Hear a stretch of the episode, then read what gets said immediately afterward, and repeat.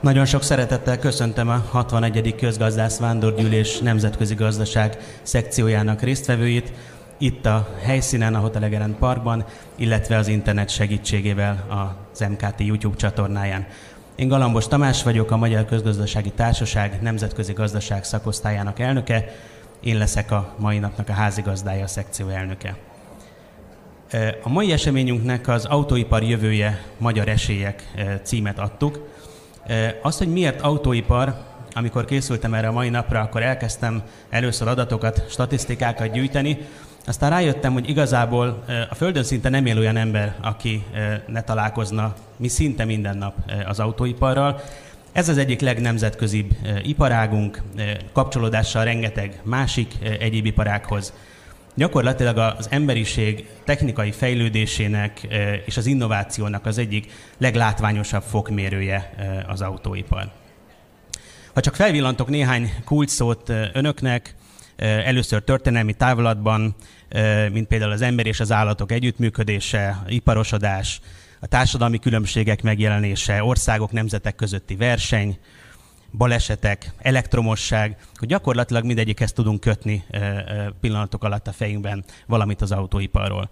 Ha a mai világunkban divatos kulcsszavakat nézzük, akkor környezetvédelem, klímaváltozás, megosztott gazdaság, körforgásos gazdaság, mesterséges intelligencia, Kína előretörése, szellemi tulajdonjogok, 5G technológia, fenntarthatóság, energiaválság, agyelszívás, és hát gyakorlatilag az elmúlt időszakban ugye a COVID, és a COVID által megtanult kulcsszavak, mint eh, nyersanyaghiány, alkatrészhiány, illetve az ellátási láncok.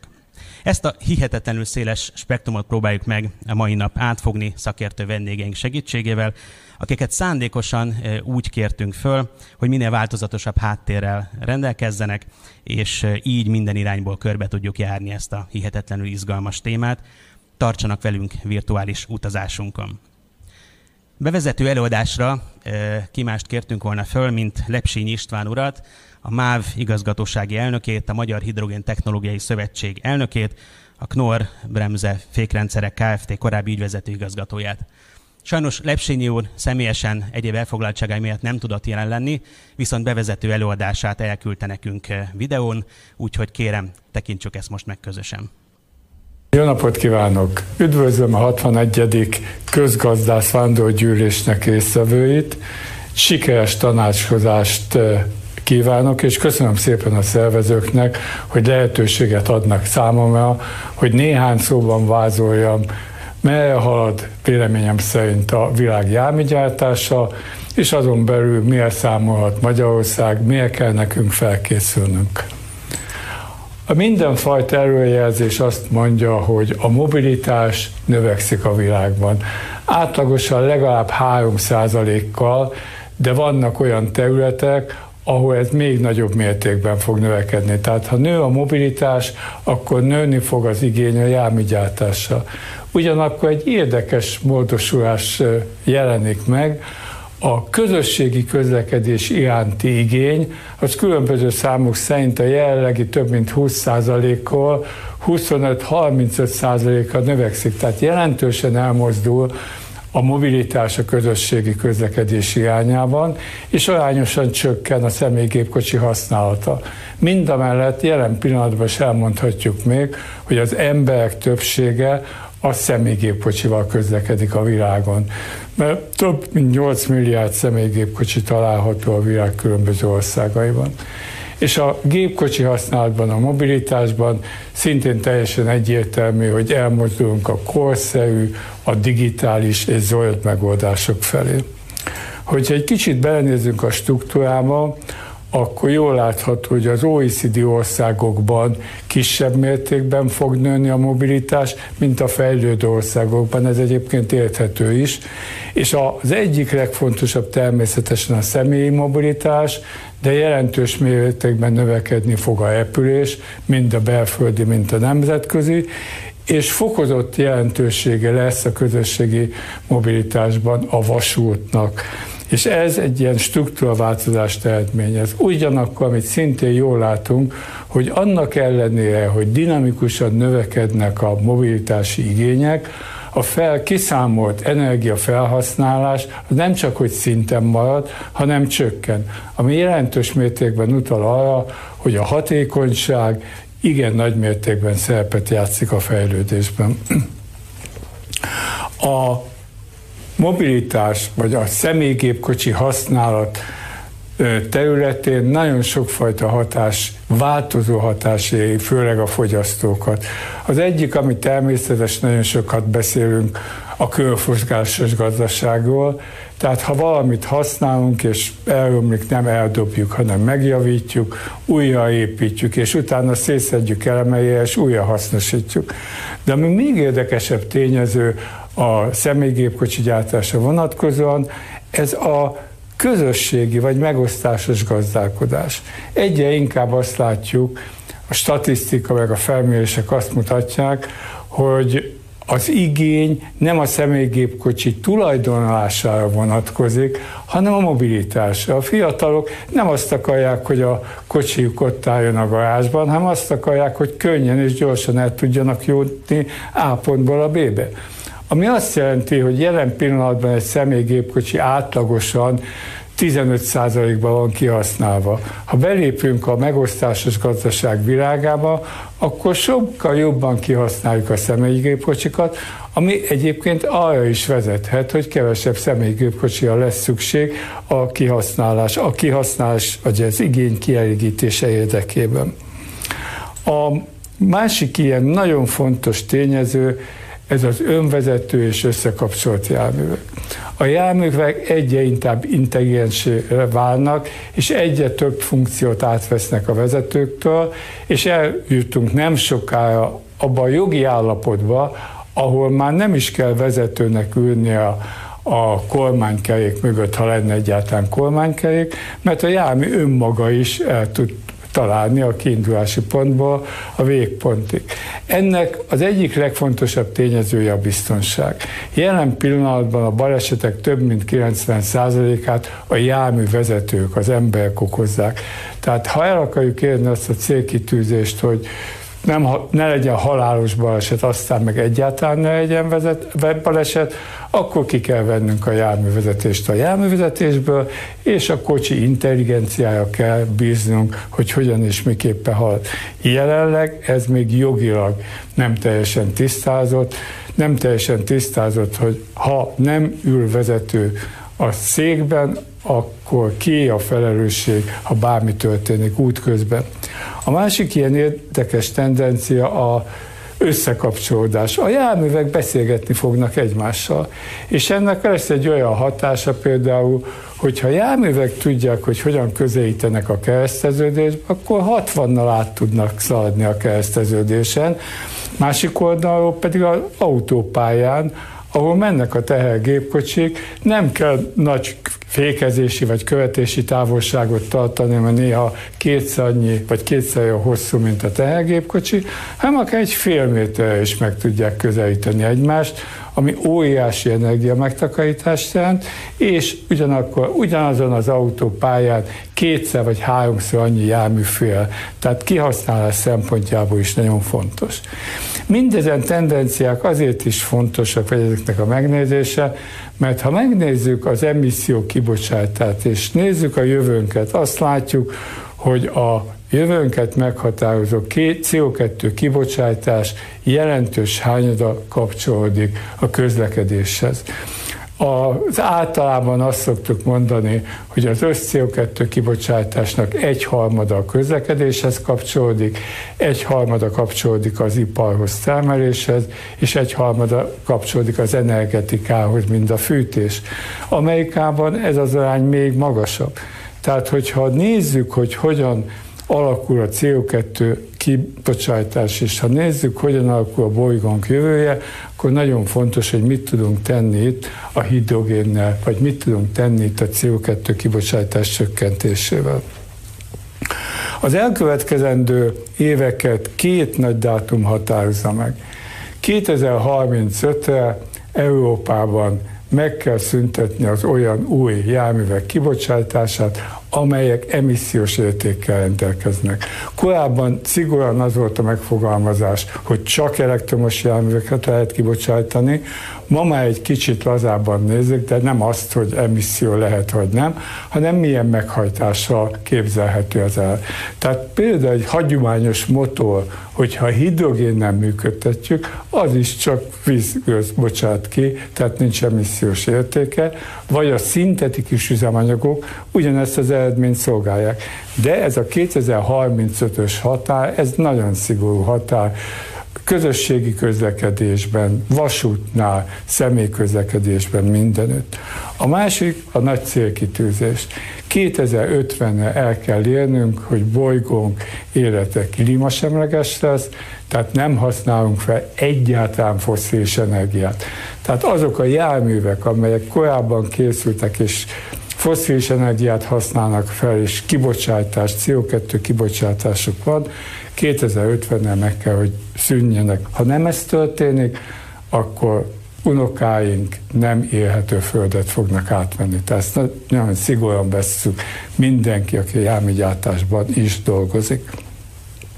Hogyha megnézzük, ebben a célkitűzésben az egyik legfontosabb szerepet a hidrogén fogja betölteni, mégpedig a zöld hidrogén, tehát olyan hidrogén, amelyet megújuló energiából, napenergiából, szélenergiából, vízenergiából állítunk elő, és úgy használjuk fel, hogy bizonyíthatóan csak megújuló energia. Ezt nevezzük egyébként zöld hidrogénnek, és az élet minden területén, főleg ott, ahol nagyon nehezen lehet elektrifizálni a folyamatokat, a hidrogén átveszi az energia hordozó szerepét.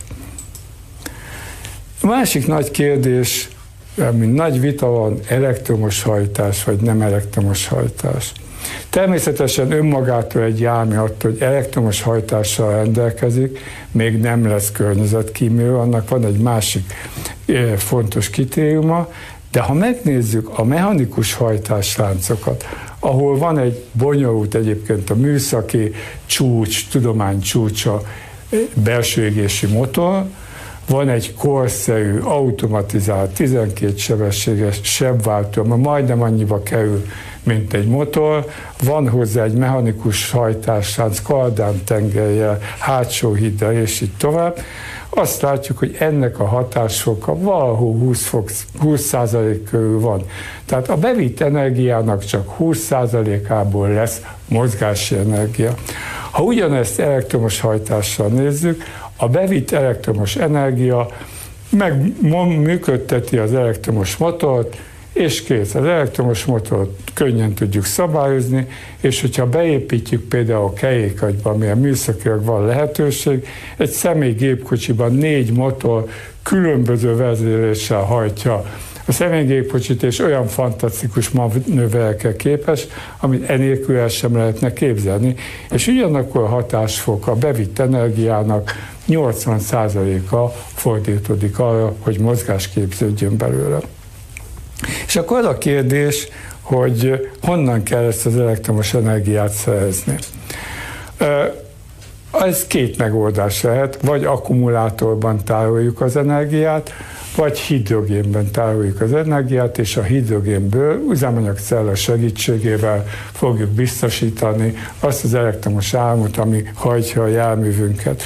A számok azt mutatják, hogyha kisebb vagy rövidebb időre, rövidebb mennyiségi energiát kell tárolnunk, akkor az akkumulátor a jó megoldás. Ha hosszabb időre, ne adj Isten, évszakokon keresztül kell az energiát tárolnunk, akkor csak is a hidrogén hajtás jöhet szóba. Tehát ezért teljesen egyértelmű az az álláspont, hogy a mobilitás jövője a hidrogéne, azaz zöld hidrogéne alapozott üzemanyagcellás elektromos előállítás, amely hajtja a járműveket. Hogy is néz ki akkor a jövő járműve? Egy hidrogén hajtású járműnél az az érdekes, hogy értelemszerűen van egy üzemanyagcella, amely a hidrogén tartályban található hidrogént átalakítja elektromosságá. Ez az elektromosság meghajtja a villamos motort, ami aztán működteti a teljes járművet. Ugyanakkor az üzemanyagcella rugalmassága miatt, vagy rugalmatlansága miatt kell egy viszonylag nagy akkumulátort is belerakni az alvázba, amely biztosítja az energia, felhajt, energia kihasználás jövőjét. Természetesen a hidrogén tárolás nem egyszerű. Személygépkocsikban jelen pillanatban 700 báron tárolják a hidrogént, tehergépkocsiknál 350 bár lesz, és teljesen egyértelmű, hogy a haszonjárműveknél, tehergépkocsiknál nincs is más alternatívája a járműveknek, csak is a hidrogén. És az előző ábrát azért mutattam, mert Magyarország nagyon sok területen kapcsolódik a járműgyártásról, tehát nagyon érdekes, hogy ahol Magyarországnak jelentős, nagyon fontos szerepe van, az hogy változik meg a jövőben. Hogyan fog a hidrogén térhódítás ebbe példát mutatni. Ugyanakkor érdekes és nagyon fontos, hogy Magyarországon is fejlődik a hidrogén technológia. Az elmúlt időszakban először pilot, most már működő ipari projektek vannak, amelyek zöld hidrogént állítanak elő megújuló energiaforrásból, amelyek foglalkoznak azzal a problémával, hogy hogyan lehet a hidrogén tárolni, vagy szállítani, milyen elemeket lehet előállítani a hidrogénhez, hogy üzemanyagszellát, kompresszort, vagy hogyan kell egy ilyen komplex rendszert összeállítani. És az ezen a területen összegyűlt tapasztalatot már széles körben tudjuk alkalmazni, főleg úgy, hogy a kutatás-fejlesztés területén is felhasználjuk a tapasztalatokat, és a Nemzeti Laboratórium széles körben elterjeszti az egyetemek között is ezt a tudást, hogy bele lehessen lépni a kutatásfejlesztésbe. A gyakorlati tapasztalatok a mobilitás területén is igen érdekesek. Nagyon sok flotta tervezi azt, hogy a közeljövőben hidrogén működtetési tehergépkocsikat alkalmaz, akár a Wabers, akár a többiek.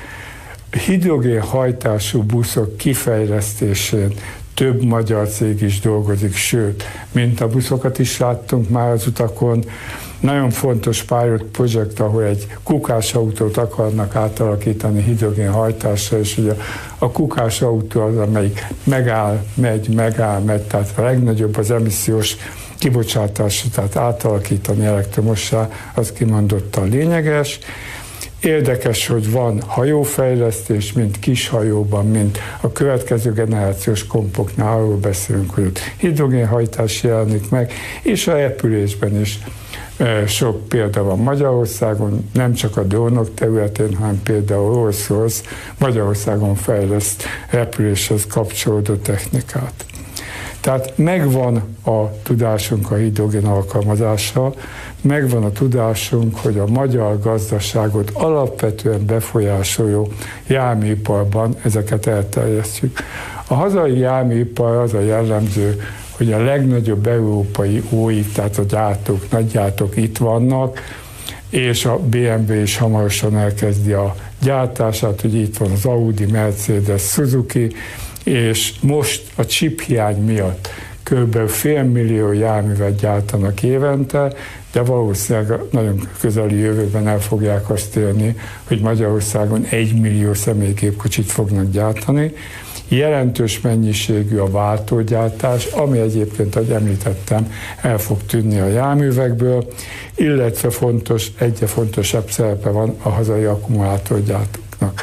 De a járműgyártása nem csak az a jellemző, hogy van néhány nagy vállalat, hanem egy nagyon széles beszállítói hálózatra épül maga a végtermékkibocsátás, és a legnagyobb Tier 1-es, tehát egyes szintű beszállítókból nagyon sok található Magyarországon, majdnem minden második nagy beszállító, és mindenhez több száz hazai kis- és középvállalkozás kapcsolódik.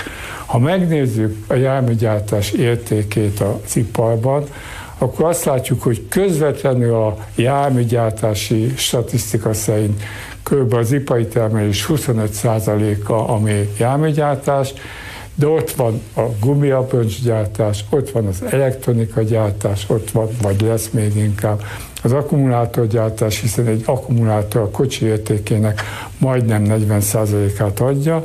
Tehát elmondhatjuk, hogy a magyar ipar több mint 50%-ban a járműgyártásra épül.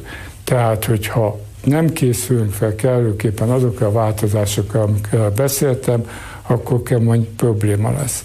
Mi a veszély és mi a lehetőség? Ugye a legfontosabb az, hogy meg kell őrizni a járműgyártásnak a pozícióját. A veszély az, hogy a megosztásos gazdasággal, a elektromos hajtáslánccal csökken az a hozzáadott érték, illetve kevesebb számú terméket kell gyártanunk, mint korábban volt. Ezt a tendenciák hál' Istennek nem támasztják alá, mert egy üzemanyagcellás jármű az bonyolult összeszerelésében majdnem olyan bonyolult, mint egy belső égési motorra ellátott járműnek az összeszerelése. Tehát vannak kockázatok, és oda kell figyelnünk az átalakulásra. Ugyanakkor a lehetőségek egyre szélesebb körben bele kell szállnunk a hidrogén technológia által biztosított lehetőségekbe. És Magyarországon nagy multinacionális cégek élen járó kutatásfejlesztési tevékenységet folytatnak minden olyan témával, ami a hidrogénhez kapcsolódik, és egyre több magyar kutatóintézet, közép- és kisvállalat kapcsolódik be ebbe a munkába. Tehát a lehetőség előttünk van, ezt a veszélyt át kell fordítanunk egy megvalósított lehetőségbe. Köszönöm szépen a figyelmet. Nagyon szépen köszönöm, és köszönjük Lepsényi úrnak a bevezető eladást, és hát nagyon sajnáljuk, hogy nem tudott eh, személyesen itt velünk lenni, viszont uh, itt vannak szakértő vendégeink, négyen is, akik viszont eljöttek. Nagyon szépen köszönöm nekik, hadd mutassam be őket röviden ABC sorrendben. Mellettem Kilián Csaba úr, a Magyar Gépjárműipari Egyesület ügyvezető főtitkára, az ITDH korábbi befektetési igazgatója és vezérigazgatója. Pomázi Gyula úr, a Szellemi Tulajdon Nemzeti Hivatalának volt elnöke, korábbi iparstratégiáért felelős helyettes államtitkár. Tóth Báló Tamás úr, e-mobilitás szakértő, az e-mobility Solutions Kft. stratégiai vezetője, illetve Urbán László úr, a Magyar Suzuki RT igazgatósági tanácsadója, a Magyar Innovációs Szövetség alelnöke.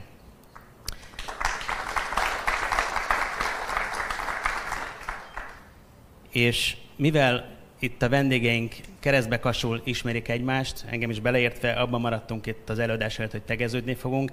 Itt talán egy kicsit lazább hangulatú előadást, kerekasztal beszélgetést tudunk önöknek prezentálni, úgyhogy ezért előre is elnézést kérek azoktól, akik, akiket ez esetleg zavarna.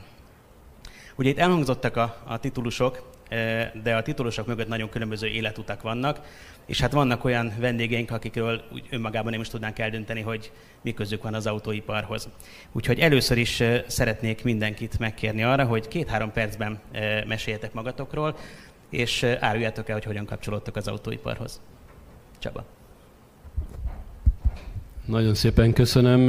Hát az én életutam az, az építőiparban kezdődött, közlekedés építőmérnök vagyok, és építettem vasutat, utat, metrót, stb.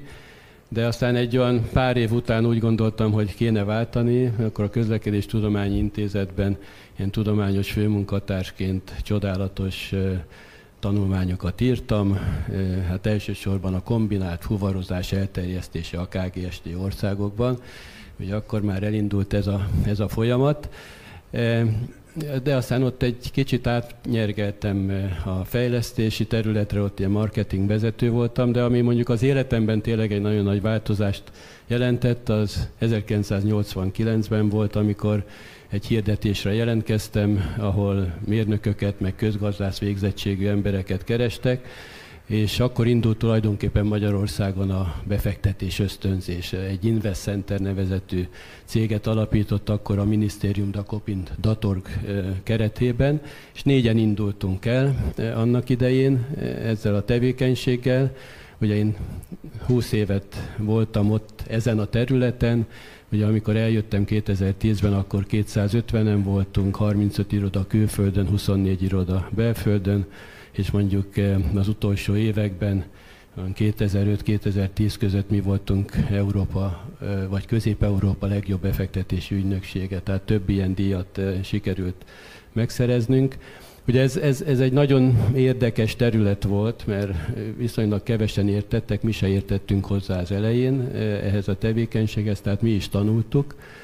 de lehetőségem volt már tulajdonképpen a 90-es évek elején betekinteni a nagy világgazdasági folyamatokba, ugye ilyen különböző tanulmányutakra volt lehetőségem Amerikában, Tajvanon, Japánban, stb és láttam, hogy körülbelül milyen irányba fejlődnek a különböző iparágak, és ugye próbáltuk megtalálni azokat a komparatív előnyöket, hogy a Magyar, Magyarországnak milyen lehetőségei vannak. És akkor egy olyan 6-8 ágazatot jelöltünk ki, ahol próbáltunk fókuszálni a a legnagyobb tőkeexportőr országokra, ugye ezek főleg Európai Uniós országok, Amerika, illetve Dél-Kelet-Ázsiában elsősorban akkor még Japán, Korea, még Kína nem volt annyira a képbe, de mondjuk Hongkong, Szingapur, stb. És ez, ezekből az országokból próbáltuk behozni a működő tőke legfejlettebb technológiai cégeket, és hát többek között ugye az autóipar is ebben a szektorban, ágazatban volt, illetve hát több ágazatot is próbáltunk behozni, beleértve a gyógyszeripart, a shared service centereket, informatikát, elektronikai cégeket, stb. És hát, eh, hát több száz ilyen beruházást tárgyaltunk le ez alatt az időszak alatt. Ugye nagyon nagy beruházásokat, de nagyon sok kutatásfejlesztési eh, tevékenységet eh, hozó cégek is bejöttek Magyarországra, tehát a magasabb hozzáadott értékű tevékenységekkel. Hát talán röviden ennyi. Köszönöm szépen. Gyula? Jó magam, Pomász Gyula, jó magam mérnök közgazdászként végeztem gépészmérnök vagyok, és ilyen termelési rendszerekkel foglalkoztam, és hogy mi a kötődésem a járműiparhoz. Én 27 évig vállalkozóként róttam az utakat, és volt szerencsém menedzselni 5 éven keresztül a Mercedes Magyarországi letelepedését. Gyakorlatilag minden, ami kerítésen belül volt, az a Daimler által finanszírozott, minden, ami kerítésen kívül volt, azt pedig azt mondták, hogy ezt csinálja valaki. És ennek a csinálja valakinek volt, amilyen értelemben az egyik ilyen uh, irányítója, és akkor itt ilyenre kell gondolni, hogy egy tíz éves fejlesztési projekt, 280 valahány együttműködő ember, 70-80 intézmény és szervezet együttgondolkodása egészen onnan, hogy a vasúti sin ugyanott legyen a gyárkapunk kint, mint ami majd kívülről begyűn, másrészt pedig odáig, hogy mit tudom én, német nyelvi imádság legyen, vagy imádkozási lehetőség legyen Kecskeméten. Tehát, hogy iszonyú széles paletta volt, és ott sikerült egy olyan jellegű ügybe belekeverednem, hogy a Mercedes ugye összesen ő 17 gyárat hozott Kecskemétre, 17 nagy beszállítót, 70 km sugarú körben más-más koncentrikus körök mentén más-más funkciókkal, és ezt a 17 gyárhoz kötődő beszállítói rendszert sikerült kialakítanunk, amire aztán azt mondta a kormányzat, hogy tessék szívesen befáradni akkor a, a kormányzatba, és akkor amit eddig ott megtetszettek csinálni, akkor innentől kezdve ezt valahogy össze kéne rakni. Na, én így kerültem helyettes államtitkári pozícióval, és utána a, ezen beszállítói rendszer kapcsán próbáltunk ugye a BMW-vel, próbáltunk ugye az Opel és egyéb más területekkel és a Suzuki-val is együttműködve olyan jellegű megoldásokat találni, hogy hogyan lehet a magyarországi beszállítói struktúrákat a lehető legjobban fölépíteni, és azt gondolom, hogy egész jól sikerült, mert az a 697, 691, nem tudom hány darab nagy beszállító, aki igazából ebbe a struktúrába benne van, ebbe a, a szintezett rendszerbe, egészen jól működött, egy jó pár évvel ezelőttig. Na de erről majd beszélünk nyilván, hogy ez mit jelent egész pontosan. És utána az elmúlt öt évben pedig a Szellemi Tulajdon Nemzeti Hivatalának voltam a, az elnöke, és ez mitől izgalmas? Az előbb Lepsényi úr említette pont a hidrogén technológiát, és a hidrogén technológia kapcsán azért vannak izgalmak. Ebből az egyik ilyen típusú izgalom, és utána át is fogom adni a történetet, hogy a kínai a hidrogén technológiával kapcsolatos szellemi tulajdoni jogok, szabadalmak bejegyzésének a száma egy évben 17 ezer darab. Egész Európa produkál 427-et. Tehát amikor arról beszélünk, hogy hidrogén technológia, arról beszélünk, hogy a hidrogén technológiában megjelenő újdonságok, amikor arról beszélünk, hogy a hidrogén technológiában megjelenő újdonságok szellemi tulajdoni joga, akkor bizony-bizony iszonyat módon elmaradtunk. És itt még csak Kínáról beszéltem, és nem egész Ázsiáról, mert ott vannak a japánok, dél és sok mindenki más. Hangsúlyozom, egész Európa 400 27. Tehát, hogy nem Magyarország, hanem úgy egész Európán produkáljuk ezt. Ez azért izgalmas, mert a következő 20 évben ez monopól jogokat ad a szellemi tulajdonjogot tulajdonlónak. Tehát oda fogunk járulni hozzájuk, és kifizetjük ennek a technológiának a használatát. Na, ilyen szempontból is érdemes majd végig gondolnunk azt, hogy a hidrogén technológia alkalmazhatósága, illetve piacra vitele, és ebben a magyarországi szerep az egyáltalán hogyan alakulhat. Köszönöm szépen Kínáról, hidrogénről mindenképpen beszélünk még. László, bocsánat, csak így ülési sorrendben. Köszönöm szépen a lehetőséget, jó napot kívánok! Az én járműiparhoz való kötődésem 15 éves koromban kezdődött, amikor vettem egy kis Simpson Star típusú mopedet, vagy hát kis motort, és hát jogosítvány nélkül bevallom így utólag elévült, jártam, keltem vele, és határozott szándékom volt az, hogy gépészmérnök legyek, de aztán különböző okok miatt végül is közgazdásznak készültem, és járműipartól gyakorlatilag elszakadtam három évtizedre, mert a Magyar Nemzeti Banknál dolgoztam elsősorban nemzetközi üzleti banki területen, ez amiatt, ez a, ez a pálya, ez amiatt szakadt meg, hogy a Nemzeti Bank a rendszerváltás után fokozatosan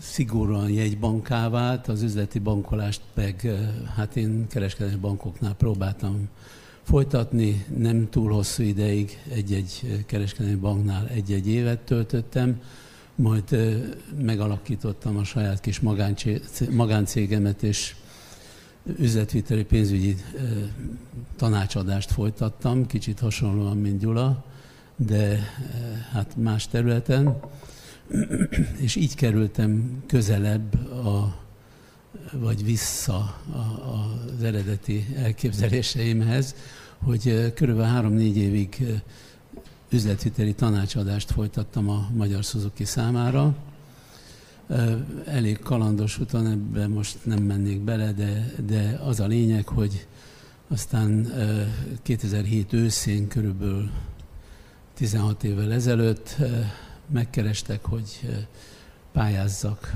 a vezérigazgató helyettesi pozícióra. Ez megtörtént.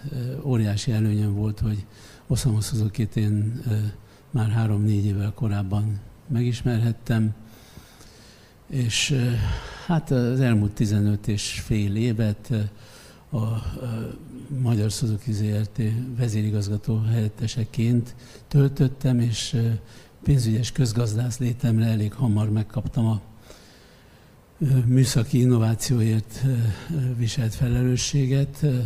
Azt gondolom, hogy volt szerepem abban, hogy a innováció az egyre tudatosabbá vált a Magyar Suzuki-nál, és ma már azt hiszem, hogy elismerten innovatív cégként ismerik a, a, az Esztergomi gyárat, hogy miként lehetett ez a pénzügyi, meg, meg banki múltammal, ez azért van, mert egyrészt az affinitásom megmaradt, másrészt meggyőződésem, hogy felső szintű vezetőként az innovációt nem művelni kell, tehát nem nekem kellett kitalálni az innovatív folyamatokat, hanem menedzselni, jól menedzselni. Hát egy kicsit sikerült, a, mint Tamás említette az elején, a Innovációs Szövetség alelnöke is vagyok most már, vagy 8-10 éve, és ez számomra igen nagy büszkeség, mert ez azt jelenti, hogy végül is mondjuk így a második szakmai életemben is elismerést kaptam. Köszönöm szépen. Köszönjük szépen, és végül Tamás. Köszönöm szépen, üdvözlök én is mindenkit, Torbáró Tamás vagyok. Én egy picit más irányból kapcsolódom a járműiparhoz, mint az előttem szólók. Én a pályámat a Nemzetgazdasági Minisztériumban kezdtem még 2011-ben, És hát ebben az időszakban, amikor én ott dolgoztam, ismerkedtem meg például Lepsenyi úrral, államtitkári időszakában dolgozhattunk együtt, illetve Gyulát is ott ismertem meg ebben az időszakban. Az a műhely, amit én vezettem ott a minisztériumban, stratégiai tervezéssel foglalkozott elsősorban. Így kerültem először kapcsolatba a járműiparral. Többek között a járműipari stratégia kidolgozásáért voltunk felelősek, ami aztán egy kicsit átalakult, mint feladat, és ebből a, az átalakulásból született meg az Irinyi terven néve, Irinyi terven néve ismert feldolgozóipari stratégiai dokumentumcsomag.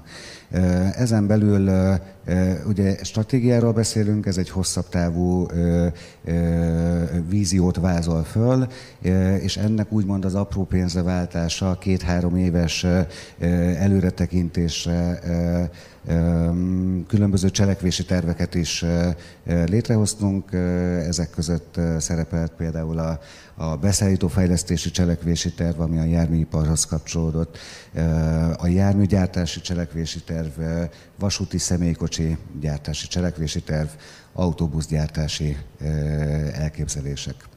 Emellett a, a feldolgozóipari stratégiák gyártása mellett volt szerencsém az elektromos mobilitás magyarországi megjelenésének hajnalán ott lenni, és a mi műhelyünkből került ki a Jedlik, terven néven, Jedlik terv néven ismert magyar elektromobilitási stratégia, illetve szakpolitika. Ez 2014-2015-re tehető, amikor még az elektromos járművek igazából ilyen úri hóbortnak tűntek. Nagyon izgalmas volt ezek, ebben az időben azt végig gondolni, hogy a meglévő magyar jogszabályi környezetben hogy lehet ezeket, a, ezeket az új típusú járműveket elhelyezni milyen definíciók vonatkozzanak rá, hogy lehet definiálni például a, a, a töltő berendezések üzemeltetőit, hogy lehet definiálni azt a villamos áramot, amit a töltőn keresztül a, a járművek akkumulátorába töltünk. Nagyon sok, nagyon izgalmas kérdés merült föl rögtön az elején. Azt gondolom, hogy egész szép sikerrel vettük az első kanyarokat. Azt lehet mondani, hogy a Jedlik terv, mint, mint nemzeti szakpolitika, az gyakorlatilag az első ötben volt az EU, akkor még 28 tagállamát tekintve. Úgyhogy Úgyhogy már akkor mondjuk úgy, hogy legalábbis szabályozói szinten az élen jártunk az elektromobilitás piacának megteremtésében. A minisztérium után Felhasználva azt a, az elméleti tudást, illetve a jogszabályi tapasztalatot, amit ott felhalmoztam, kipróbáltam magamat a gyakorlatban, gyakorlatban is. A Budapest közút ZRT-nél a budapesti P plusz parkolókban hoztunk létre elektromos autóknak töltőinfrastruktúrát.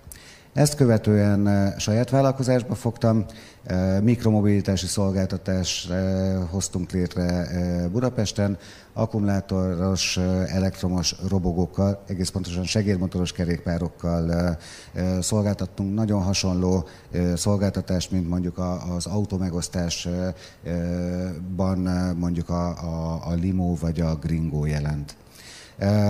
Ezt követően talán még érdemes megemlíteni, hogy eltöltöttem egy évet a, a KPMG magyarországi csapatában, ahol az Energiahivatal megbízásából a magyar elektromobilitási jogszabályi környezet felülvizsgálatával foglalkoztunk. Kis túlzással a korábbi munkámat kellett értékelni, és javaslatokat tenni arra, hogy mely pontokon látunk.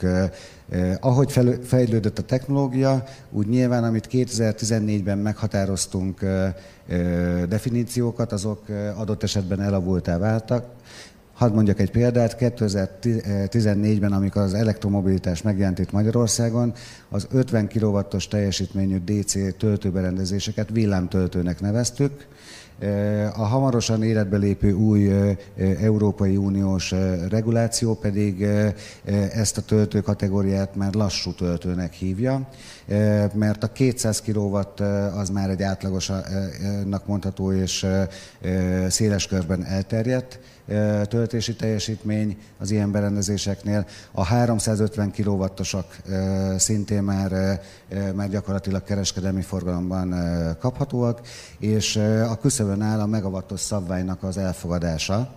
Szóval, hogy kevesebb, mint 10 év alatt elképesztő módon fejlődött ez a technológia, és érdemes volt, és nem csak magyarországi szinten, hanem a teljes EU szinten is érdemes volt felülvizsgálni a korábban meghatározott definíciókat. Erről is talán majd fogunk később beszélni, hogy küszöben áll egy rendkívüli változás ezen a területen.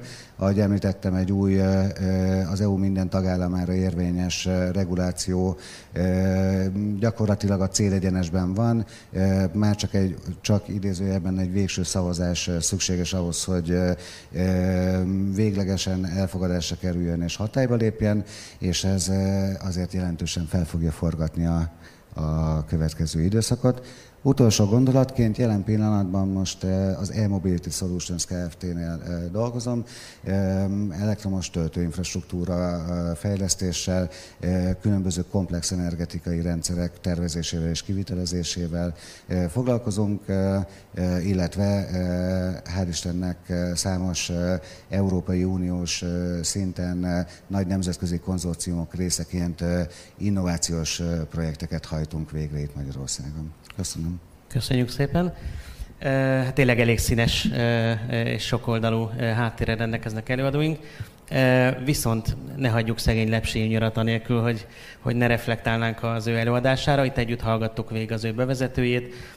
Nyilván nem a múlttal, hanem inkább a jelennel, a helyzet értékelésével és a jövővel kapcsolatos megállapításaival szeretném, hogyha egyetértenétek, vitatkoznátok mindenki. Nem tudom, ki kezdeni? Csaba. Kezdem én. Ugye nem mondtam a bemutatkozásnál, hogy a, de te bemutattál, hogy a Magyar Gépjárműipari Egyesületnek vagyok a főtitkára. Ugye mi a nagy gyártócégeket tömörítjük ma Magyarországon, 70 tagvállalatunk van, körülbelül 100 ezer embert foglalkoztat ez a tagvállalati kör ma itt, és ezek között tényleg a nagy multinacionális OIM-ek, Tier 1, Tier 2 és azt mondanám a közép nagy magyar beszállítók is ott vannak. Úgyhogy viszonylag van egyfajta rálátásom arra, hogy mi folyik a gyártás területén. Én is egyetértek Lepsényi úrnak nagyon sok megállapításával, és nagyon örülök, hogy pozitívan, többnyire pozitívan ítélte meg a jövőt. Egy nagyon határozott kijelentése van, hogy az akkumulátorgyártási a jövő. Én úgy érzem, hogy hogyha az alternatív energiákról beszélünk, nagyon sok pénz megy ma kutatás fejlesztésbe ezen a területen.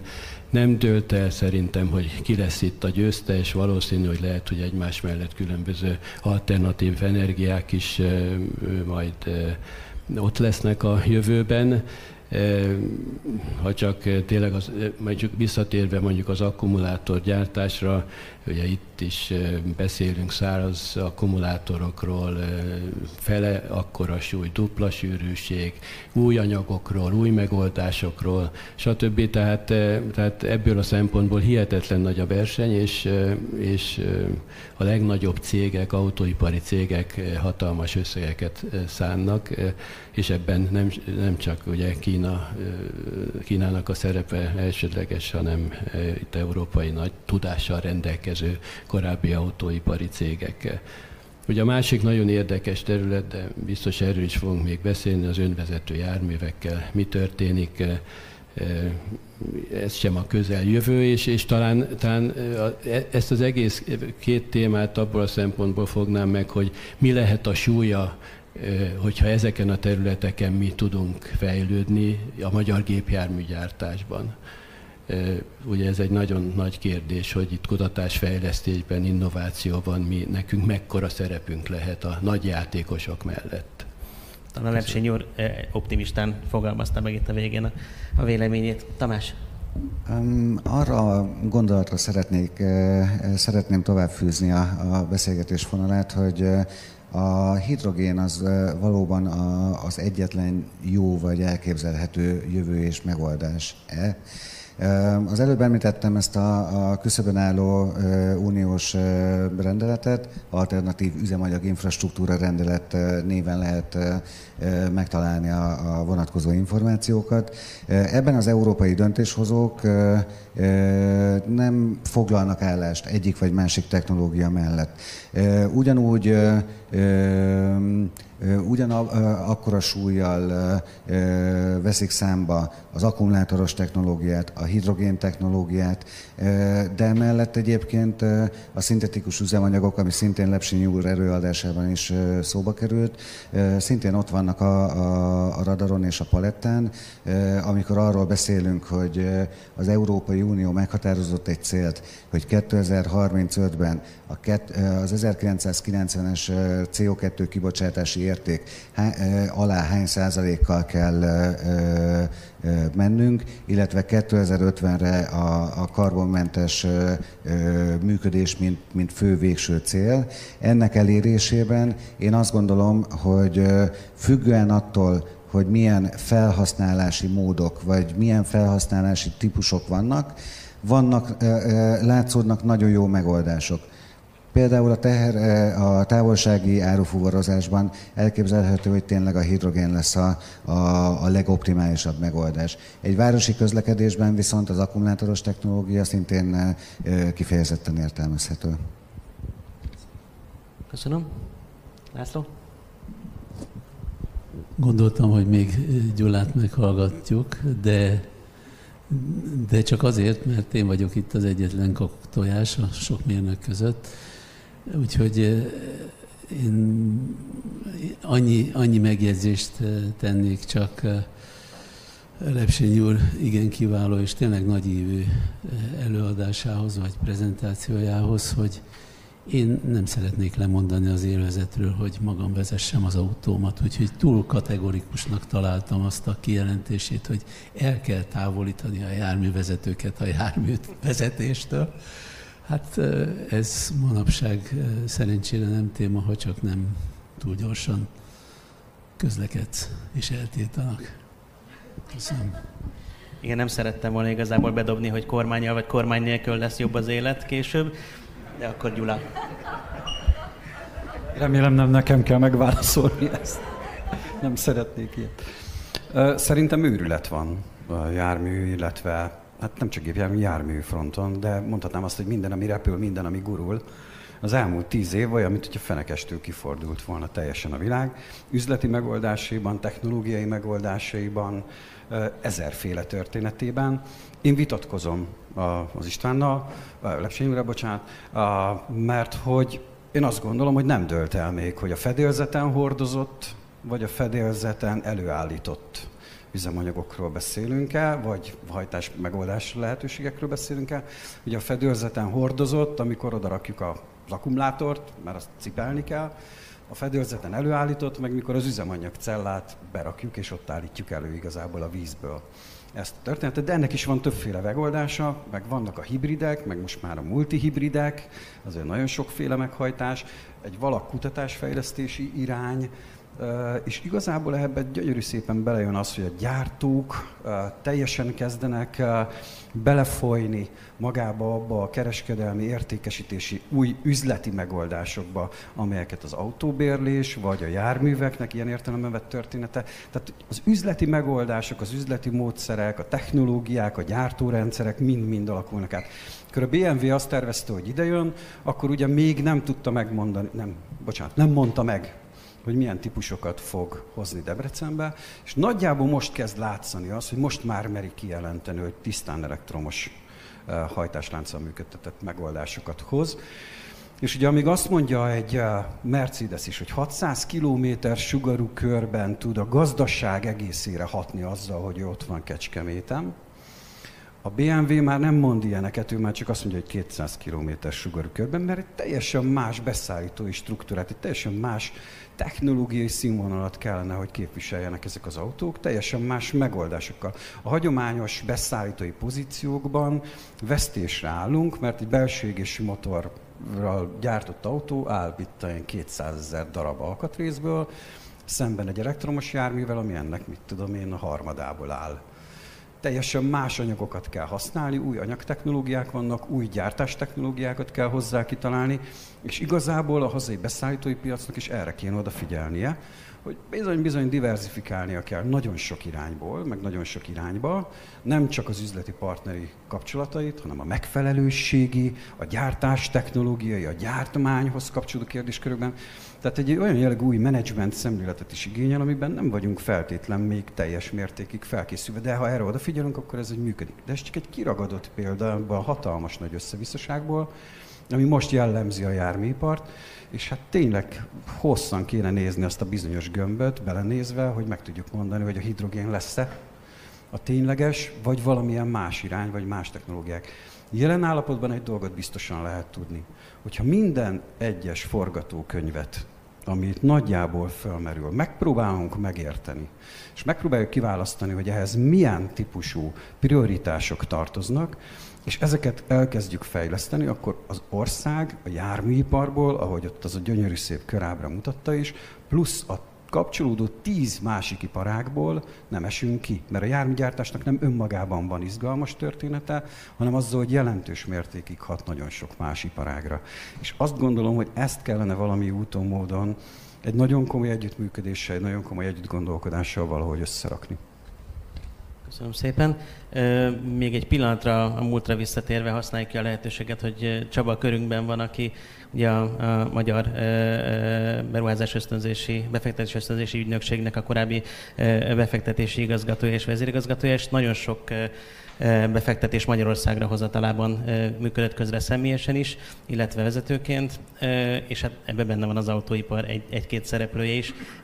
Meg tudsz velünk osztani egy-két olyan sztorit, ami segít abban, hogy megértsük, hogy hogy került az autóipar Magyarországra? Hát nagyon szépen köszönöm ezt a kérdést, mert erről nagyon szeretek beszélni. De hát ezek közül a Figyelem nagyon sok időt. történet közül talán röviden a Mercedes-t emelném ki. Ugye itt hallottunk már a Mercedes beruházásról. Ugye a Mercedes beruházás azért volt nagyon izgalmas számunkra, mint befektetési ügynökség, mert a Mercedes egyáltalán nem vette figyelembe a kezdetben Magyarországot, mint lehetséges helyszín és mi egy német szaklapban olvastunk egy rövid cikket, hogy, hogy a Mercedes tárgyal egy nagy beruházásról, és ennek valószínű helyszíne Románia és Lengyelország, tehát már egy ilyen végső fázisban voltak a, a tárgyalások. És akkor, ugye mi én vezettem a befektetési területet, akkor itt a kollégákkal megbeszéltük, hogy valahogy el kell érni a döntéshozó csapatot a Mercedesnél, ami nem egyszerű, mert ezek azért nagyon bizalmas tárgyalások, ebben a hatalmas, hogy mondjam, cégnél egy, egy, egy néhányan tudnak erről, hogy mit tervez a, a, a Mercedes. És, és az volt a szerencsénk, hogy akkor a Gyurcsány úr volt a, a miniszterelnök, hogy ráláttunk az ő nemzetközi programjára, és akkor jött a Baden-Württembergi miniszter éppen hozzá, és akkor a felkészült anyagába beírtuk, hogy legalább kérje meg a miniszterelnök urat, hogy a Mercedes legalább vizsgálja meg Magyarországot, mint lehetséges helyszín. És csodák csodájára két két-három hét múlva jött egy levél, hogy akkor két, ki, ki, ott két embert megneveztek a Mercedesnél, hogy kivezeti ezt a projektet, és akkor a magyar részről ugye engem jelöltek ki, illetve az akkori minisztériumban, aki felügyelt minket, a Garamhegyi Ábel, és ugye én hívtam a két úriembert a Mercedesnél, hogy akkor beszéljünk, mikor tudnánk leülni tárgyalni, de nem értem el őket. Eltelt egy két-három nap, és éppen kint voltam Németországban egy ilyen nagy szolár konferencián, ahol mi is előadtunk, és akkor hívtak engem, és kérdezték, hogy hát megkaptuk az ön nevét, mikor, mikor tárgyalunk. Hát mondom, holnap. Ugye már tudtam, hogy, hogy itt egy kicsit késő, vagy, vagy hogy mondjam, el vagyunk késve a többi versenytárshoz képest, és hát ők is meglepődtek, mert úgy hallottam a háttérbeszélgetést, többen voltak valószínűleg ott a vonal másik végén, hogy, hogy, hogy mi legyen, hogy legyen, és akkor megállapodtunk, hogy másnap egy órára. Sajnos a, sem a Müncheni, sem a Stuttgart irodánknak a vezetője nem ért rá erre a tárgyalásra, úgyhogy egyedül mentem át erre a megbeszélésre, hogy éjszaka összeraktunk egy prezentációt a, erre a célra, ugye már azért volt tapasztalat elég sok, és egyedül átvonatoztam Stuttgartba, ott várta a McKinsey-nek az egyik vezető embere, meg a, a nőrnek az egyik jogi vonala, meg a döntés előkészítő csapatból egy fiatalember, és akkor még megmutatták, volt egy óránk, megmutatták a Mercedesnek a bemutató központját, és aztán utána bevittek a tárgyalóba, és ott ült velem szembe körülbelül 20 ember.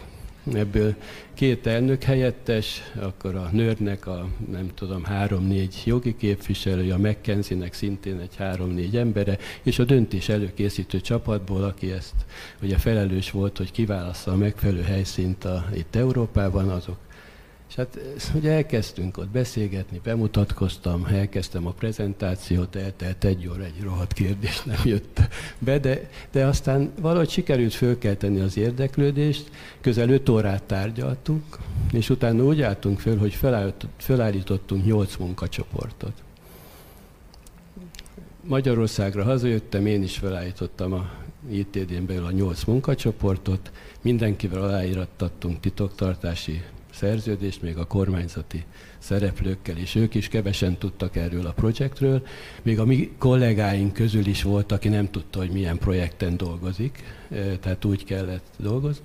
És attól kezdve minden héten legalább 5-10 ember itt volt az egyes munkacsoportokban, és elkezdtünk, elkezdtük a tárgyalásokat olyan határidőket adtak nekünk, hogy szinte tuti volt, hogy nem tudjuk teljesíteni. Tehát e, valahogy úgy éreztük, hogy direkt talán ez is a cél, de valahogy mindig túljutottunk rajta ezeken a e, e, határidőkön, és egyre növekedett a bizalom irányunkban. Hát, öt, hát négy és fél, öt hónap múlva volt döntés ebben az ügyben. Csütörtökön volt a Mercedesnek a elnökségének a döntése délelőtt, és akkor délután fölhívtam a aki vezette a döntés előkészítő csapatot, hogy mi a döntés. És mondja, hogy hát beszéltünk egy darabig, de nem mondta meg, hogy mi másfél órát beszéltünk a telefonon, és ott voltak a kollégáim is körülöttem, na mi a döntés? és hát mondtam, hogy szerintem megnyertük, mert két percnél tovább nem beszéltek volna velem hogyha nem mi nyerünk. És hát másnap kilenckor mond, mondta neki, vagy mondta a partnerünk, tehát a Mercedesről, hogy kilenckor fölhívják a miniszterelnököt, és utána engem, és hát kilenc óra öt perckor én is megtudtam, hogy mi nyertünk. 11-kor ott volt a sajtótájékoztató, és 12-kor legalább 8-10 ember beszélt különböző médiákban, hogy ők milyen sok mindent csináltak a döntés előkészítő tevékenységben, holott tudtuk, hogy nem volt közük hozzám, mert, mert tudtuk a szereplőket, hogy kik voltak.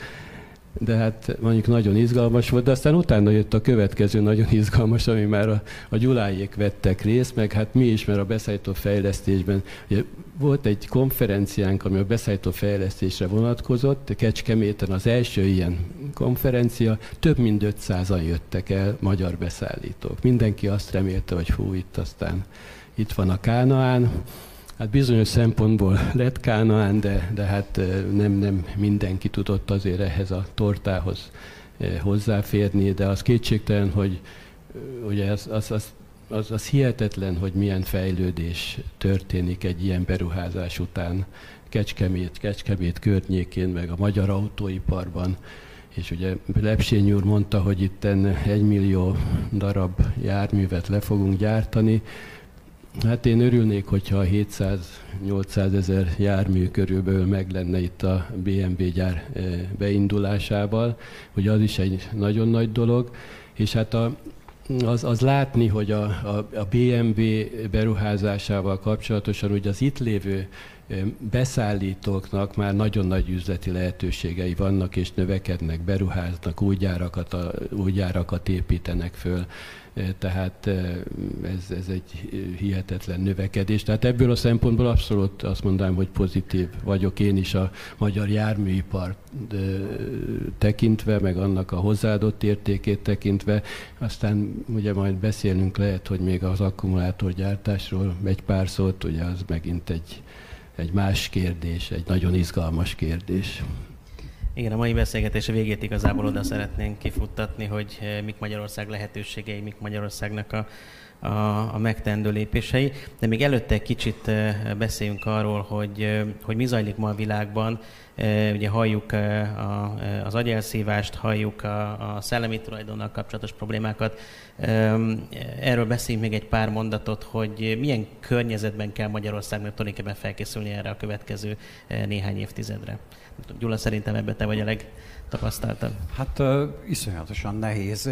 Épp az előző egyik szekcióban beszélgettünk arról az innováció jövőjéről, és az egyik ilyen nagyon fontos tény megállapítás az, hogy uh, abba a környezetben, amikor uh, az európai mérnök uh, irányra, vagy a mérnökökre ránehezedik egy olyan nyomás, hogy az ázsiai cégek megvásárolják őket. Ugye nem tudom, mennyire tudják a Kiának a, az új termékeit, alapvetően olasz, francia és német tervezőmérnökök csinálják, csinálták az elmúlt 10-15 évben, úgyhogy ezeket megvásárolták a dél-koreaiak. Horror fizetések mentén vittek el komplett csapatokat, akik a fejlesztéssel foglalkoztak, és már olyan jellegű technológiát hoztak, illetve olyan technológiával jelennek meg, ami lassan-lassan vetekszik, nem lassan, elég gyorsan vetekszik a nyugat-európai adott helyzetben német járműgyártással. Ugye 15 évvel ezelőtt az volt az egyik legfontosabb ismerve a, a járműgyártásnak, hogy van egy óriás különbség, mindenki elkezdett már tudni gyártani autót, de kutatás, fejlesztés, innovációra az európai cégek költöttek majdnem kétszer annyit, mint az ázsiaiak. Sajnos megfordult 15 év alatt. És ugye ez tipikusan jellemző, itt a szabadalmak, oltalmak és sok minden más számot tekintve, olyan elemeket is behoztak már az ázsiaiak, amelyekkel eddig nem számoltunk, amelyekkel eddig nem volt igazából fogalmunk, és ebben igazából az amerikai, európai járműháború, a Tesla, Volkswagen, tetszenek emlékezni, dízelbotrány, sok minden más által érintett történet, de annak volt egy olyan olvasata, ami arról szólt, hogy mára már a járművek, azok guruló számítógépek. Vagy és olyan típusú megoldásokat hoznak, amelyekben nagyon sok az elektronika. De hogyha kicsit elmegyünk Ázsiába, akkor ott már ugye a mesterséges intelligencia megoldásokkal teli tűzdelt járművek sora jelenik meg. Na de nem tudom, hogy tudjuk-e, hogy a mesterséges intelligenciában beadott egy évben keletkező szabadalmak 52%-a Kínából jön. És 48-at produkál az összes többi ország, az összes többi 200 valahány ország, úgy, hogy gyakorlatilag az első tízben nincs európai senki. Tehát, hogy teljesen elmaradtunk, mert hogy ők kihagytak egy fejlesztési lépcsőfokot, és ez a fejlesztési lépcsőfok teljesen átalakítja magát, azt a fajta történetet, amikor arról beszélünk, hogy belső égési motor, meg elektromos motor, meg hajtásláncok, meg ilyen-olyan lehetőségek, és én nekem az a sarkos véleményem, hogy ugyanaz a jelenség fog lejátszódni uh, gazdaság fejlődés tekintetében ezen ágazaton belül, mint ami lejátszódott a telefonoknál. Tessenek megnézni a telefonok fejlődés történetét. Korábban voltak európai gyártók, szállítók, Nokia-tól kezdve az Ericssonon át, Motorola és tettestársai, mára hány darab igazi nagy szállító maradt? Maradt egy pár amerikai, mondjuk egy, megmaradt egy pár kínai plusz dél-koreai. És gyakorlatilag leuralták a piacot, és egyre kevésbé értelmes ide szállítani, mert hogy nincs meg a versenyképességi lehetősége. Most nem gondolom persze, hogy ennyire direkt lesz, de látva azt a fajta Európai Uniós szabályozást, látva azt a fajta térnyelést, amit a kínai autók Európába történő beengedése vagy nem beengedése, azt a fajta térnyelést, amit az ázsiai fejlesztő mérnökök, az ázsiai eh, területek hoznak, ez egy igen izgalmas ütköző zónává kezd válni. És akkor még hozzáteszek egy olyan történetet, hogy ez a mérnök elszívás, agyelszívás, ez működik. Szaudarábiában tíz olyan gigaprojekteket indítottak, amihez Európából minden évben 9000 mérnököt visznek el horror fizetés mellett. Ott van ugye ez a FAL nevezetű 170 km hosszú város, ez zabálja azt a fajta tudást, erőforrást, amit Európában igen drágán, nagyon jó egyetemeken, nagyon magas tudással kiképzünk embereket, és bizony-bizony ez a tudás elmegy. Na de hogyha összehasonlítjuk azt, hogy kik és hányan és hogyan végeznek, és utolsó szám ígérem, Európában mérnök végez nagyjából egy olyan 100 ezer darab per év. Amerikában olyan 200 ezer körüli mérnök végez. Csak Kínában másfél millió. Csak Indiában három millió mérnök. Értjük ezeket a számokat? Brutális az a változás, ami jelen állapotban, a mi magyar 7000 mérnökünk van azt hiszem egy, egy évben, ami, ami végez, és akkor már nagyon jók vagyunk. Ezekből kéne kitermelnünk azt a fajta nagyon zseniális, nagyon erős, nagyon ütős, hazai kutatásfejlesztésben ilyen uh, bika projekteket menedzselni képes tudást. Nem tudom, hogy képesek vagyunk-e, és ez a nemzetközi környezet ezzel a fajta fenyegetettséggel inkább több kockázatot jelent most jelen állapotban, mint amennyi lehetőséget hordoz, miközben vannak jó forgatókönyveink. Köszönöm. Csaba, láttam, vetted a mikrofont. Igen, csak így a számokra visszatérve, én is döbbenten láttam egy ilyen statisztikát, például, hogy Indiában mit gondolnak a 20 évnél fiatalabb lakosoknak a száma mennyi, nagyságrendileg? Mondjanak csak egy-két számot. Ami 450 millió. Tehát olyan hihetetlen emberi erőforrás van, és ez Kínára is természetesen igaz, hogy, hogy hihetetlen. Olyan kutatóintézeteik, olyan ipari parkjaik vannak, hogy hihetetlen. Mi két a Huawei tárgyaltuk a Huawei-nek az itteni beruházását, és elvittek a Shenzheni kutatófejlesztési központjába, hát a mi kis budapesti, hogy mondjam, parkunk az, az semmi hozzá képest. Ugye Shenzhen 30 évvel ezelőtt egy kis falu volt, vagy hát most már 40 éve is körülbelül, és most több mint 20 millióan lakják.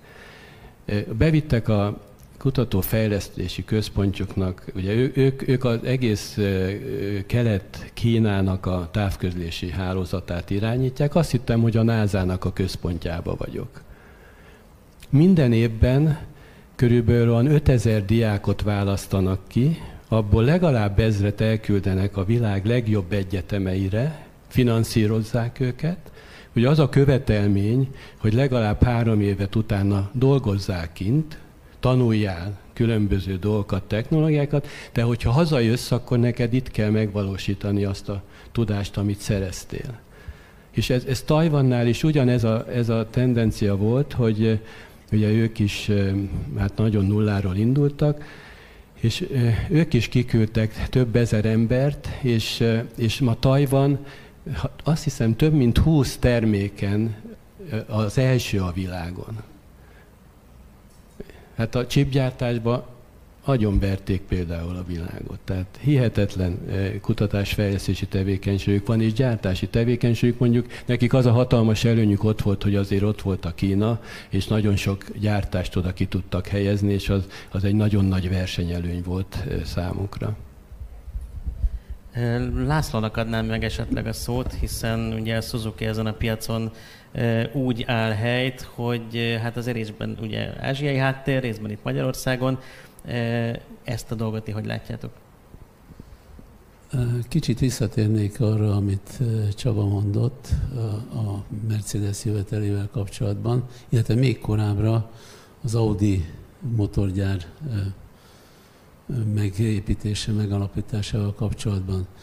Tudom, biztos forrásból tudom, hogy az Audinak az egyik első számú szempontja abban, hogy végül is Magdeburg helyett Győr mellett döntött, hogy akkor az élő munka költség az hetes szerese volt, hetes szerese volt, mint a, a német, ráadásul a kelet-német, mert ugye Magdeburg az akkor még éppen csak, hogy a, az egyesülés után volt, vagy újra egyesülés után, amikor a Mercedes jött, nem tudom Csaba, hogy meg tudod erősíteni, akkor ilyen négyszeres volt a szorzó.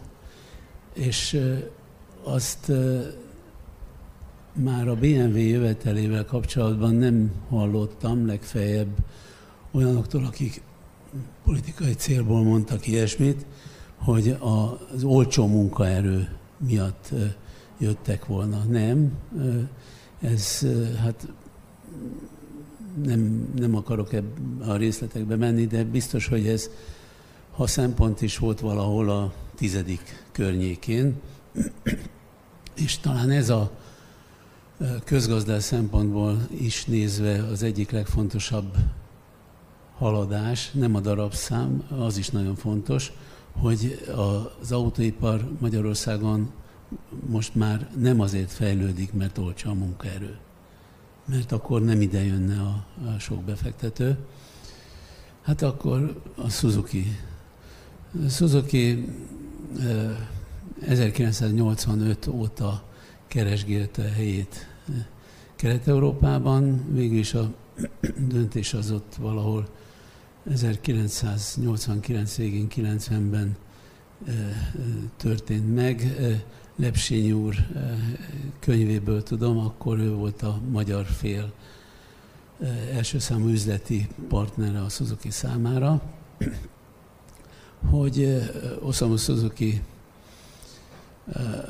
aki most már egyébként 93 éves elmúlt és jó egészségnek örvend, Esztergomban az ITDH, vagy nem is tudom, hogy akkor milyen szervezet volt, kalauzolása alapján megnézte az lehetséges esztergomi helyszínt, és megmagyarázták neki, hogy ott a kerítés túloldalán még orosz, vagy hát szovjet harcászati gyakorlótér volt, és akkor azt mondta a Osamu Suzuki, hogy akkor itt lesz a gyár, most nyilván e, ez sztori-szerű, mert rengeteg előkészítő munka volt benne, de, de ezt e, úgymond a, a hely e, titokzatos bája is elősegítette, hogy a Suzuki ide jöjjön.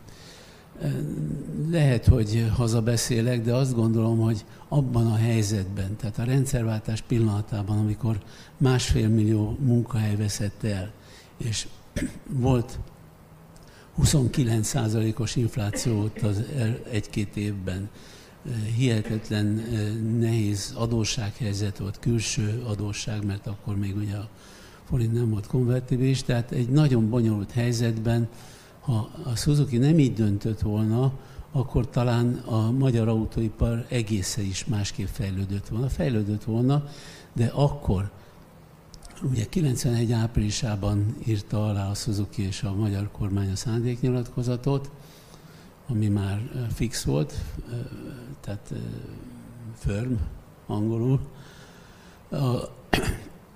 akkor más befektetők is azt mondták, hogy igen, hát akkor Nézzük meg. Ha a japánok, akik köztudottan óvatos befektetők bevállalták, akkor mi is megvizsgálhatjuk a, ezt a befektetési lehetőséget. Mondom, lehet, hogy hazabeszéltem, de, de ez meggyőződésem. A jelenlegi helyzetről. Nagyon szép a Green Deal, az Európai Uniós Green Deal kezdeményezés, meg annak ugye részletei is. De a magyar Suzuki, ha nem is darabszám szerint, de ha azt veszük, hogy 123 országba exportáljuk az Esztergomban gyártott autókat, ezen országok többségében egyelőre nincs szemmel látható olyan törekvés, hogy hasonló a Green Deal-hez való törekvés. Tehát azért még egy kicsit az autóipar amellett, hogy vagy mi is, amellett, hogy, hogy igenis persze mi is igyekszünk a korral lépést tartani, de odafigyelünk még a belső égési motorokra is. Az elektromobilitás, elektromobilitás hihetetlen nagy költségeket emészt föl, óriási tőkebefektetés, folyóköltségek, stb. stb. És hát ezért egy kicsit most furcsa helyzet alakult ki az úgynevezett Euró 7-es szabályozással kapcsolatban, ami újabb terheket, költségeket ró az európai autógyárakra, elsősorban az európai autógyárakra, úgyhogy egy kicsit ezzel küzdünk. Nem akarok a részletekbe menni.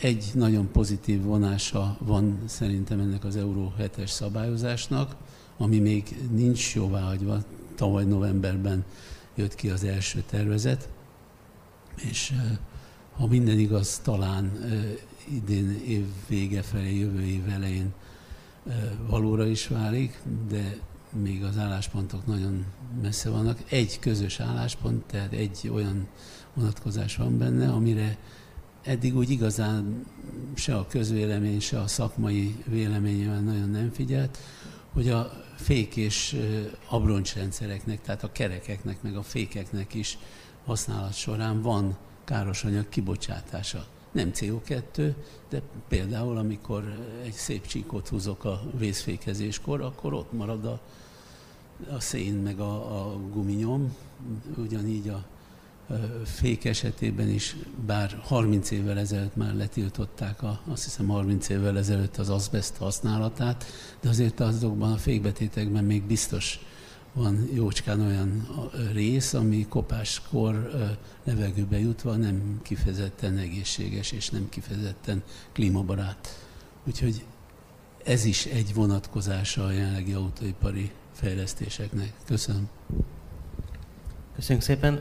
Itt ugye már szóba került az Európai Unió sok szempontból egyrészt, hogy mint gazdasági erőközpont hogyan küzdünk Kínával, másrészt itt a bűvös 2035-ös és 50-es dátumok. más esetleg kicsit bővebbet mondasz annál, mint ami Lepsinyi előadásában volt, hogy miért fontosak nekünk ezek a dátumok, mielőtt rátérnénk magyarországi lehetőségeinkre?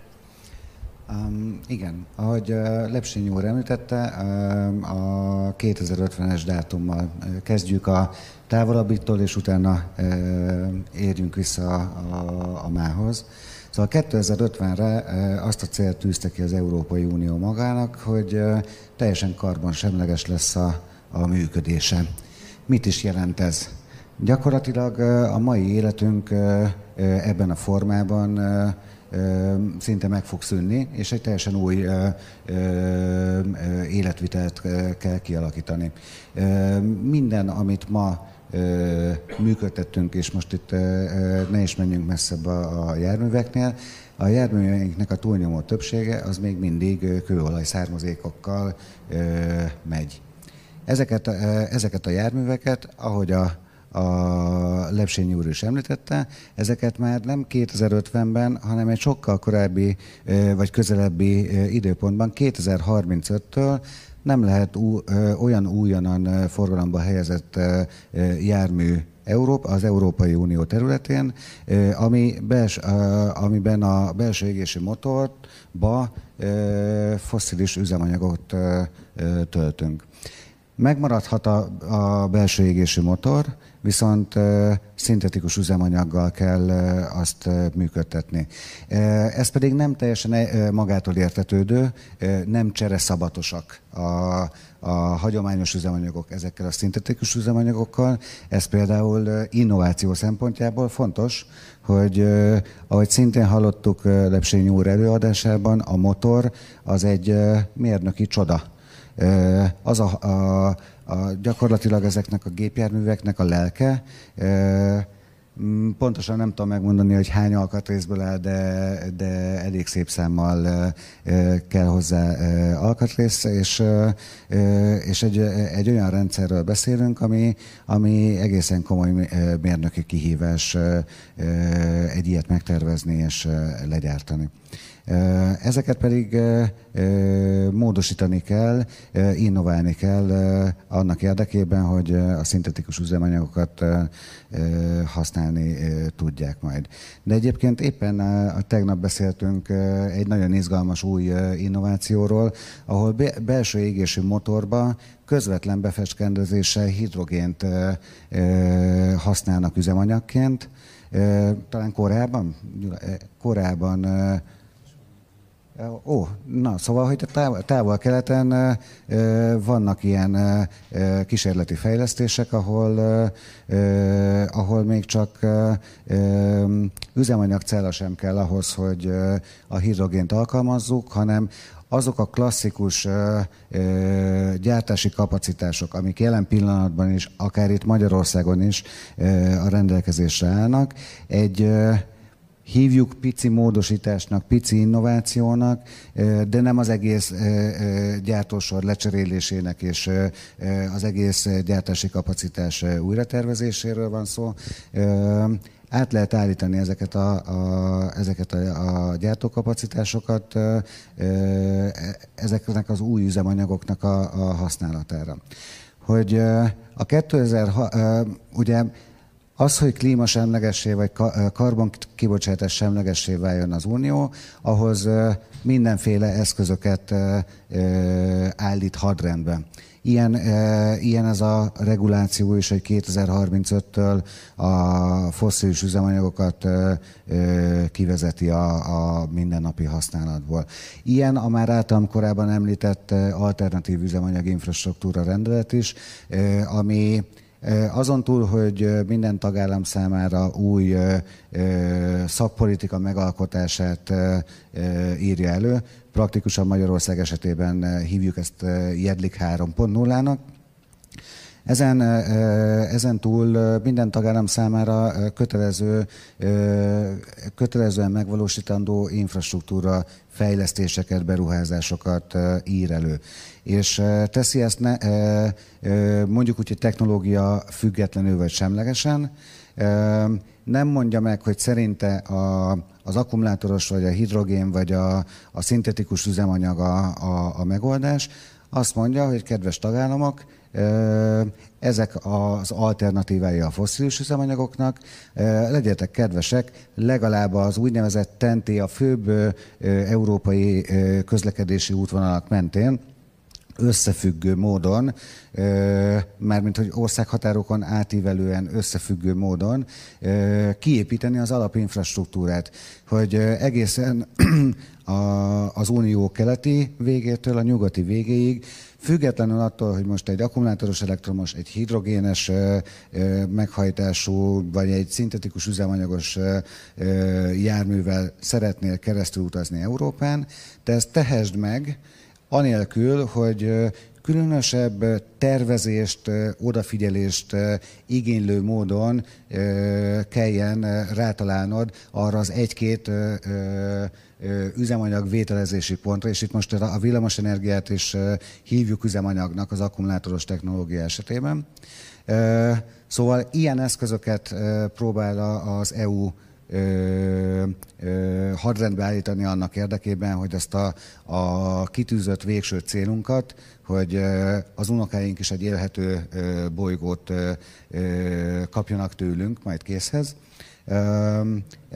És ez, én azt gondolom, hogy egy nagyon jó kezdemény, egy nagyon, nagyon fontos, hogy merjünk nagyot álmodni, és ezt egyébként tudatos építkezéssel, lépésről lépésre a kitűzött célok, célokat el lehet érni. Köszönöm. Köszönöm szépen.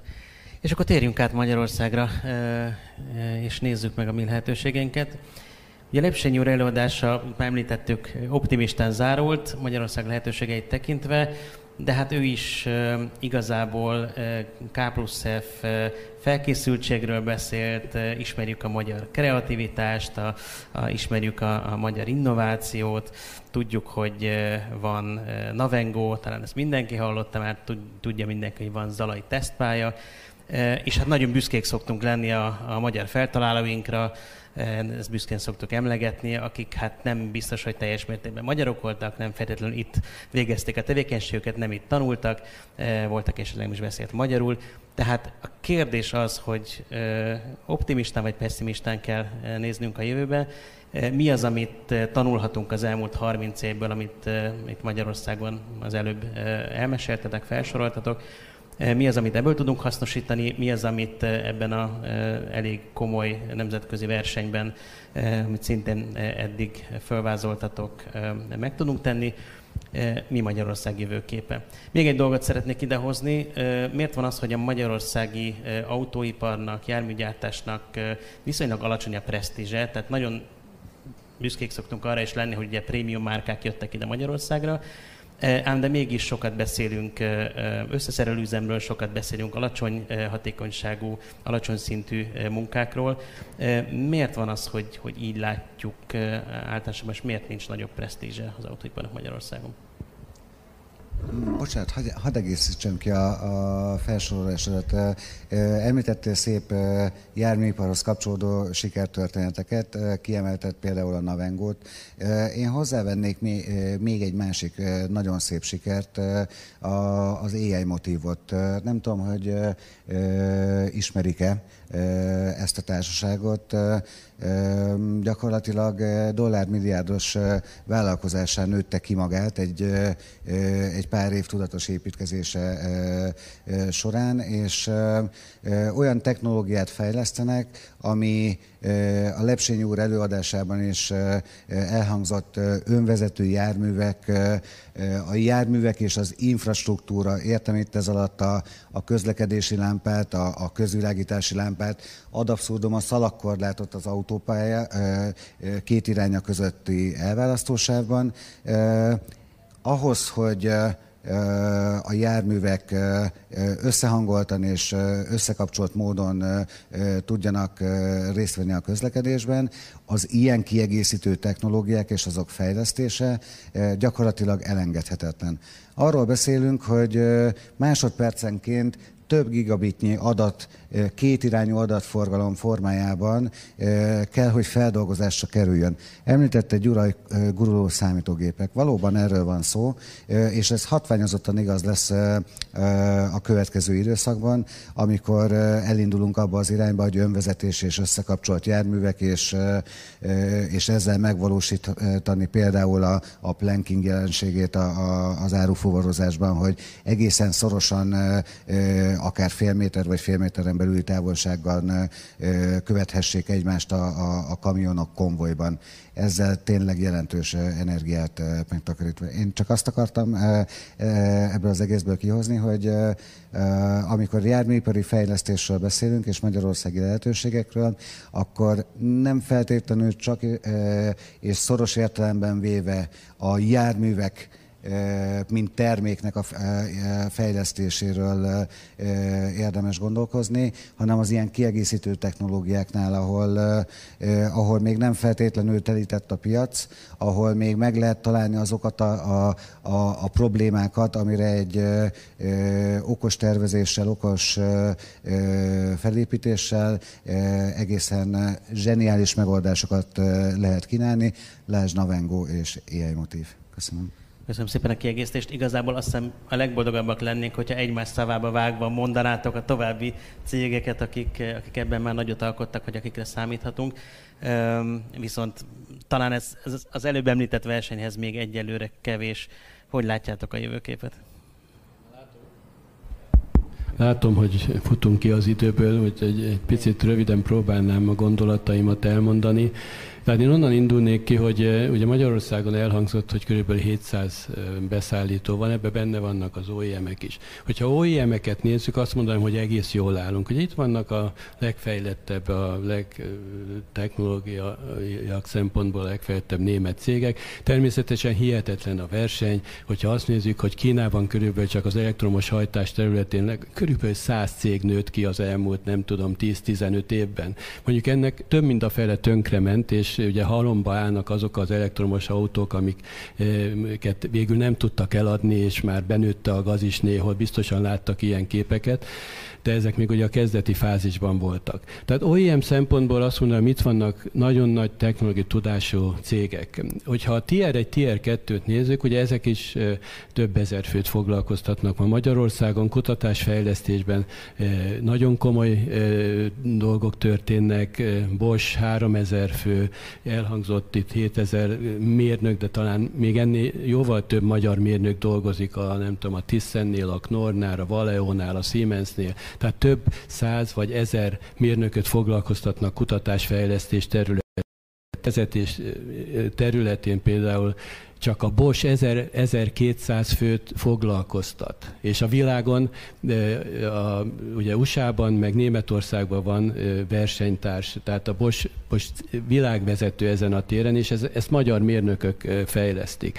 De ott van például a Tiszennek, nem tudom, hogy mennyire ismerős az, hogy ez is egy magyar fejlesztésből indult ki. Tulajdonképpen a kormányoszlopok fejlesztésénél itt két magyar mérnök kitalálta, hogy, hogy bizonyos fém alkatrészeket elektronikával hidal át.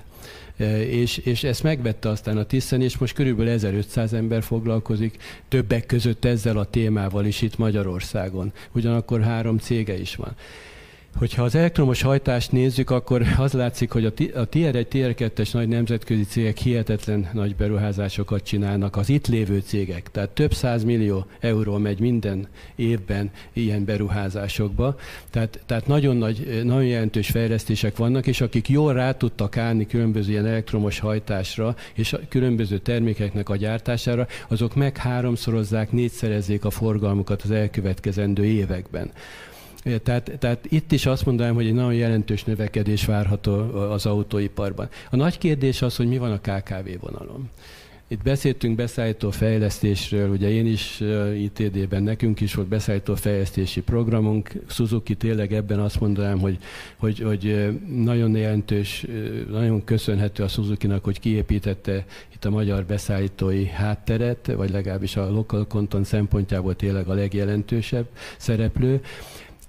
De, de az látszik, hogy ugye a magyar nagy cégek még, ugye, amik a kgs vagy a szocialista időszakban voltak, azok valahol eltűntek. Tehát ott a privatizáció során azért ezek elvesztek ezek a cégek. Itt itt lehet mondani az MMG-t, a bakonyműveket, nagyon nagy tudású cégek.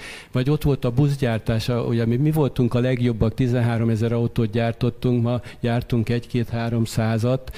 A lengyelek, akik nem csináltak semmit ezen a téren, most 6 ezer autót csinálnak, körülbelül a csehek 4 ezer autót, mi meg ezt a két-háromszáz busz tudjuk körülbelül legyártani.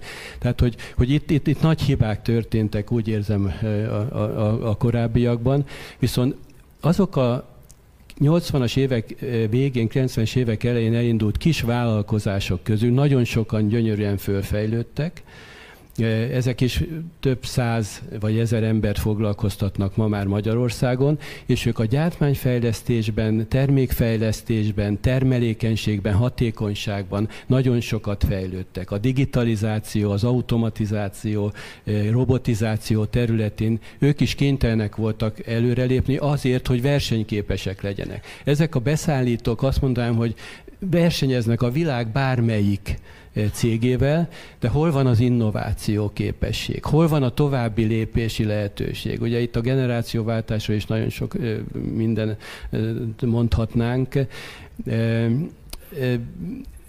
Hát csak egy példát hadd mondjak, hogy beszéltünk erről tegnap, hogy például Marokkóba, meg Algériába nagy összeszerelőzemek mentek az elmúlt, nem tudom, tíz évben.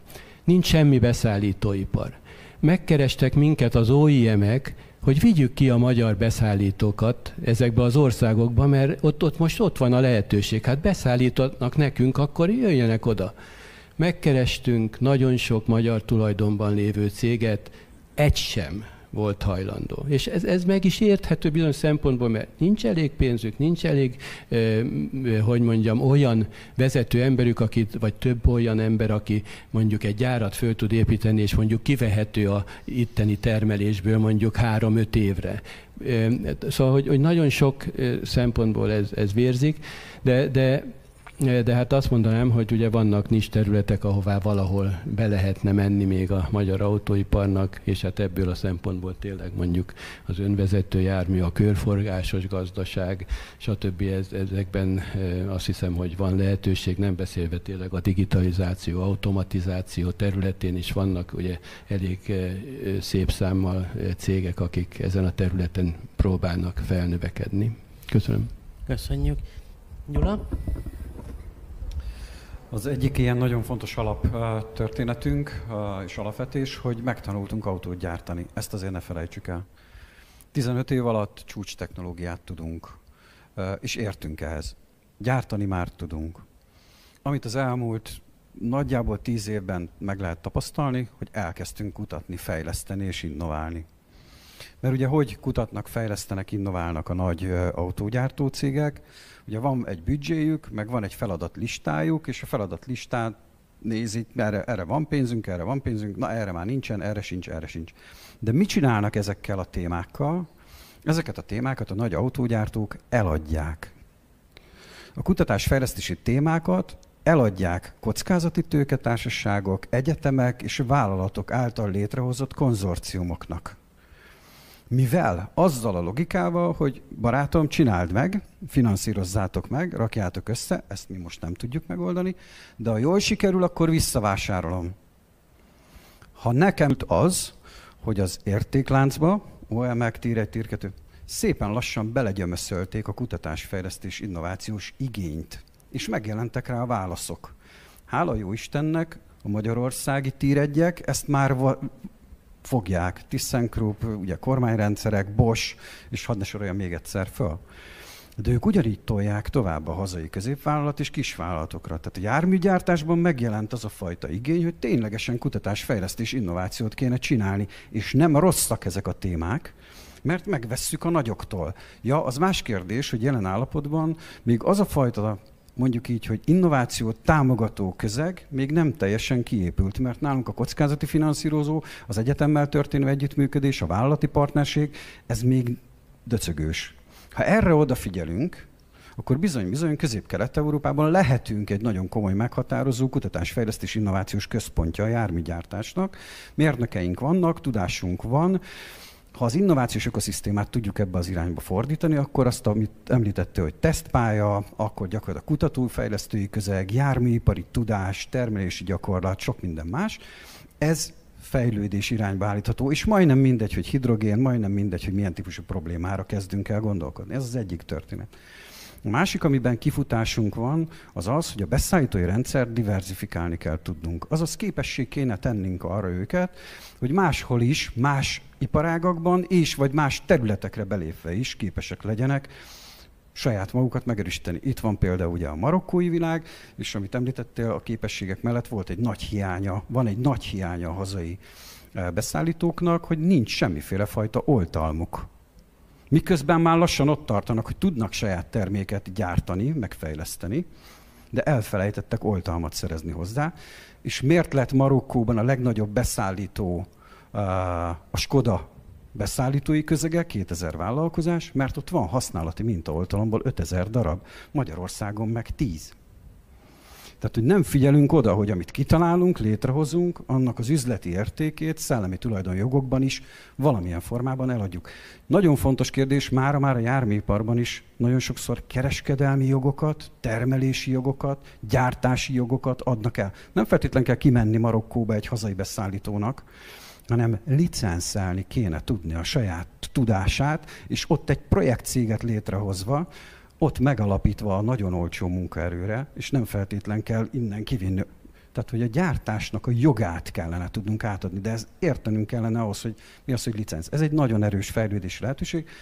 És a harmadik irány az pedig egyértelműen az, hogy hogyan tudunk új üzleti modelleket létrehozni, és ebben ugye együtt kéne működnünk, mérnököknek, közgazdászoknak, gyakorlatilag a formatervezési világnak, és még így lehetne sorolni jogászoknak, hogy valamilyen úton, módon azok az üzleti modellek, amelyek a világban folyamatosan megújulnak, ezekhez be tudjunk csatornázódni. Megint itt a potenciális lehetőségünk, hisz minden alapanyagunk megvan, csak el kellene kezdeni ezzel foglalkozni. Köszönöm. Egy mondatos záró gondolatra van időnk. Kérem Tamást és Lászlót. Kettő. Kettő, jó, köszönöm. Az első mondat úgy hangzik, hogy az önvezetés elterjedésének ma már nincs az autógyártók és beszállítók részéről akadálya.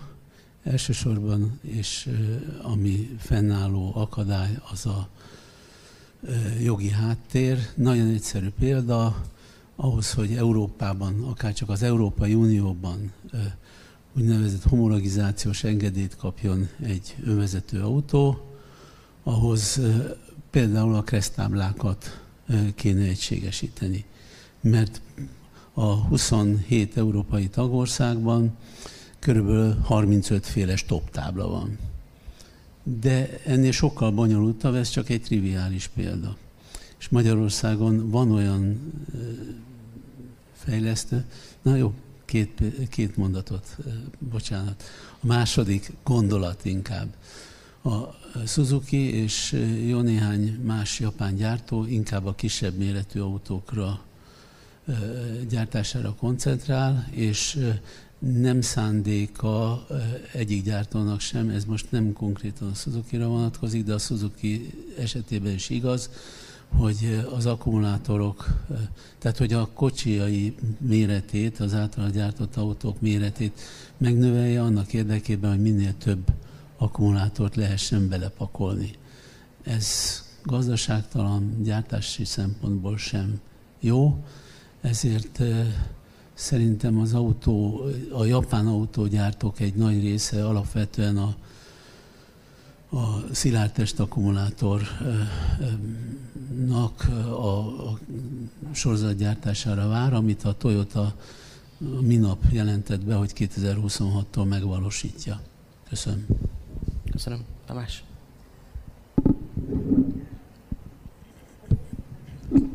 Megpróbálok én is akkor utolsó egy mondatban gondolkodni.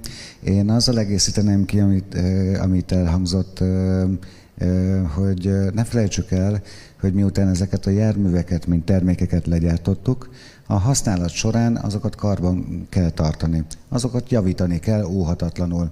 Ez is egy nagyon izgalmas lehetőség és kitörési pont a magyar ipar, a magyar mérnökök számára, hogy ha már egyszer legyártottunk alkatrészeket vagy, vagy rendszerelemeket ehhez a termékhez, akkor azt képeseknek kell legyünk, hogy a későbbiekben karban tartsuk és javítsuk. Ez egy, ez egy olyan terület, ahol, ahol folyamatosan és folyamatosan megújuló módon keletkezik az igény, a végfelhasználói oldalról, ezáltal ez egy folyamatos munkát jelenthet az ezen a területen dolgozó szakembereknek. Köszönöm. Köszönjük szépen. Itt most az időszorítása miatt a, YouTube-on az internet segítségével minket követőktől el kell búcsúznunk. Úgyhogy nagyon szépen köszönöm az előadóinknak, hogy eljöttek és megosztották gondolataikat velünk. Külön innen köszönjük Lepsényi úrnak a kiváló bevezető előadást és hát jól látszik, hogy ez a témának annyi rengeteg ága van, hogy biztos vagyok benne, hogy a közgazdasági társaságban foglalkozni fogunk még ezzel a témával. Nagyon szépen köszönöm azoknak, akik eljöttek személyesen, nekik lehetőségük lesz még a szünetben egy kávé mellett az elődőinkat faggatni. Köszönjük, hogy eljöttek viszontlátásra.